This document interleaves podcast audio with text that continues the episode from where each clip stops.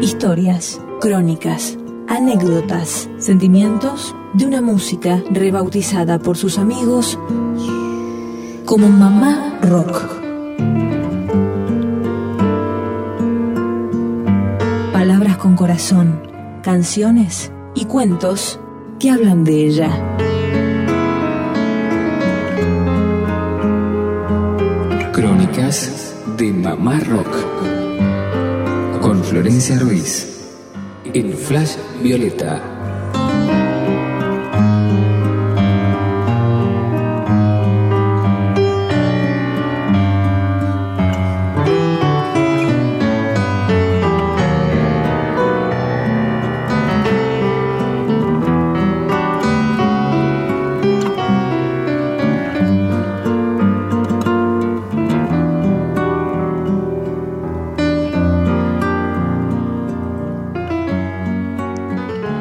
Hola, bienvenidos a una nueva emisión de Crónicas de Mamá Rock, este espacio que, cada semana tengo para, para conversar, para leer, para escucharme también, para la memoria también, ¿no? Cuando era chica yo siempre fui muy fanática de Charlie García sigo siendo. De hecho, mientras hablo, miro una hermosa foto que me regaló Hernán y Analía, mis amigos, eh, de la tapa de parte de la religión. Una foto original, un regalo increíble, impresionante. Los mejores regalos que he recibido, sin, sin dudas. Em, la verdad que me enamoré de esa música, no, entendía, no entendía cómo alguien podía componer algo tan increíble. Yo era chica, tendría 5 o 6 años. Eh, recuerdo ir caminando hacia, hacia la escuela con mi hermano y un par de, vecinos y yo iba cantando canciones de Yendo de la cama al living, ellos me miraban como si yo me hubiera bajado de alguna nave espacial a unos kilómetros de ahí y me habían puesto un guardapolvo blanco y bueno, era una infiltrada. Em, gracias a Charlie fui conociendo a otros músicos que, que salían de ahí, de, su usina. Mi hermano se hizo fanático de Hit, recuerdo, y bueno, para mí, para mí, para mi lado, el viento me trajo a Fito Páez un gran, gran compositor. Em, recuerdo todos sus discos, de hecho mi hijo Julián es, es, muy fanático de Fito. Y siempre para molestarme me dice, uh, Charlie, bravo, Fito. Bueno. Em, un texto que escribí hace un tiempo largo. Es el 13 de, de febrero de 2014 un día seguramente muy distinto a este.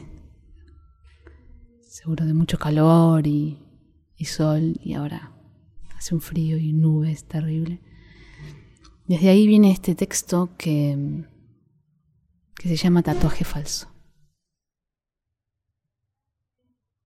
Tatuaje falso. De repente me desperté en una especie de camilla parecida a un sillón de dentista y con el bebé de unos tres meses durmiendo sobre mí. Alguien me decía, listo, ya está. Y yo, entre sueños, intentaba acomodarme sin despertar a Julián y afinando la mirada. Estoy con la chica tatuadora. Ella tiene su máquina de tatuar en la mano y puedo ver un poco de tinta negra aún fresca. No entiendo cómo llegué ahí, pero es un hecho que ahora convivo con algo escrito en la piel. Cuando salgo del lugar me encuentro con marido y suegra en alguna casa y me preguntan cómo me ha ido y yo les pregunto, ¿dónde? En tu cita con el tatú, me dicen. Y no puedo responder más que con una cara de sorpresa, los ojos abiertos del todo y la mandíbula hacia adelante. Les digo, me tomaré dos años para ver qué tengo tatuado. Parece imposible, pero eso haré. Y así fue. El sueño también me mostró el paso del tiempo, como en las novelas o películas de TV que ponen un cartel dos años después. Ahí estoy sentada a la mesa con marido y vistiendo la remera de pez, para las almas sensibles. Ahora también la tengo puesta mientras escribo estas líneas. Y levanto la manga derecha y veo el tatú. Abajo y arriba uno de esos dibujos de tribus y en el medio hay unos ojos. Corro por mi mente para encontrar alguna rama donde tomarme y para no caer digo, son los ojos de Julián, los que me mirarán para siempre. Una frase poco atinada y quizá desubicada frente a la risa contenida de ambos. Marido vuelve con sus preguntas. ¿No pudiste decir lo que querías que te tatuara? Dos años demoraste en verlo. Tenés que poder preguntar, decir. Ahí mismo sonó el despertador. Por suerte. Aunque me hubiera gustado escuchar mis respuestas, eso que no puedo contestar despierta. Cualquiera que lea este relato o que escuche este relato podrá analizar el sueño o quizás yo pueda contarlo en terapia también, ¿no? Me levanté y prendí la compu. Debo resolver muchas cosas ajenas pero cercanas. Llega la niñera y le cuento el sueño. Ella tiene pinta de saber escuchar y así lo hace. Mi niño aún duerme y nos tomamos un rato para la charla. Ella solo se ríe de mí y de mi cuento y hablamos sobre los tatú. Tengo muchos amigos tatuados y siguen tatuándose y tatuándose y están contentos. Mi tía se tatuó también. Parece que una hada. A ella le queda lindo, tiene mucha, muchísima onda.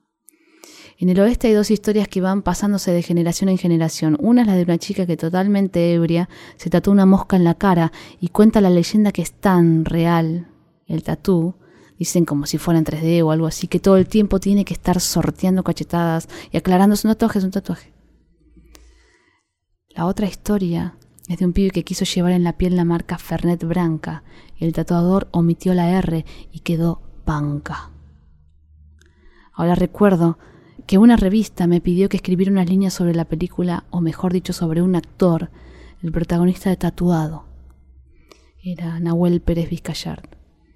La historia gira alrededor de un tatú que su mamá le hizo antes de desaparecer cual mago y él quiere saber qué significa.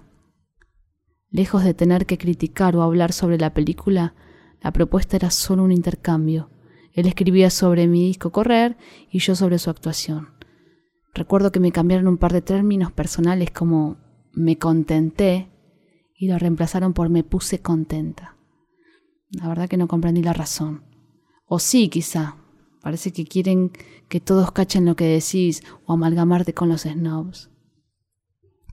Fue lindo ir una mañana al cine, cambiar un día de laburo en un jardín para ver una película y me contenté. Me quedo con ese momento y con una linda película a la que le presté mucha atención. Muchos quieren animarse, quizás yo también. El sueño lo dijo. Pero no creo que llegue el día no podría soportar y estaría rascándome forever hasta que se borre el tatú. Aún así, debo, primero debo trabajar en la pregunta, en la decisión. Aunque he tomado grandes decisiones y las he sostenido a lo largo de mi vida, con simples cosas me pierdo. Callo, me voy. Quizá porque mi deseo es tener la mente en blanco lo máximo posible, pero es imposible entre tanto trabajo, el niño, la casa y la música. Por más que el sueño me mostró los ojos de mi hijo, tatuados en mi cuerpo, están de cualquier modo y siempre será así. Son los ojos que te miran para siempre y por esos ojos es que hay que esforzarse y seguir, darle el mejor de los paisajes para mirar. Bueno, tatuaje falso. ¿Qué más, qué más decir que escuchemos esta canción de Fito, tatuaje falso? Creo que es del disco A. Y, y también después de esa canción escuchemos Cacería, otra canción que amo. Gracias.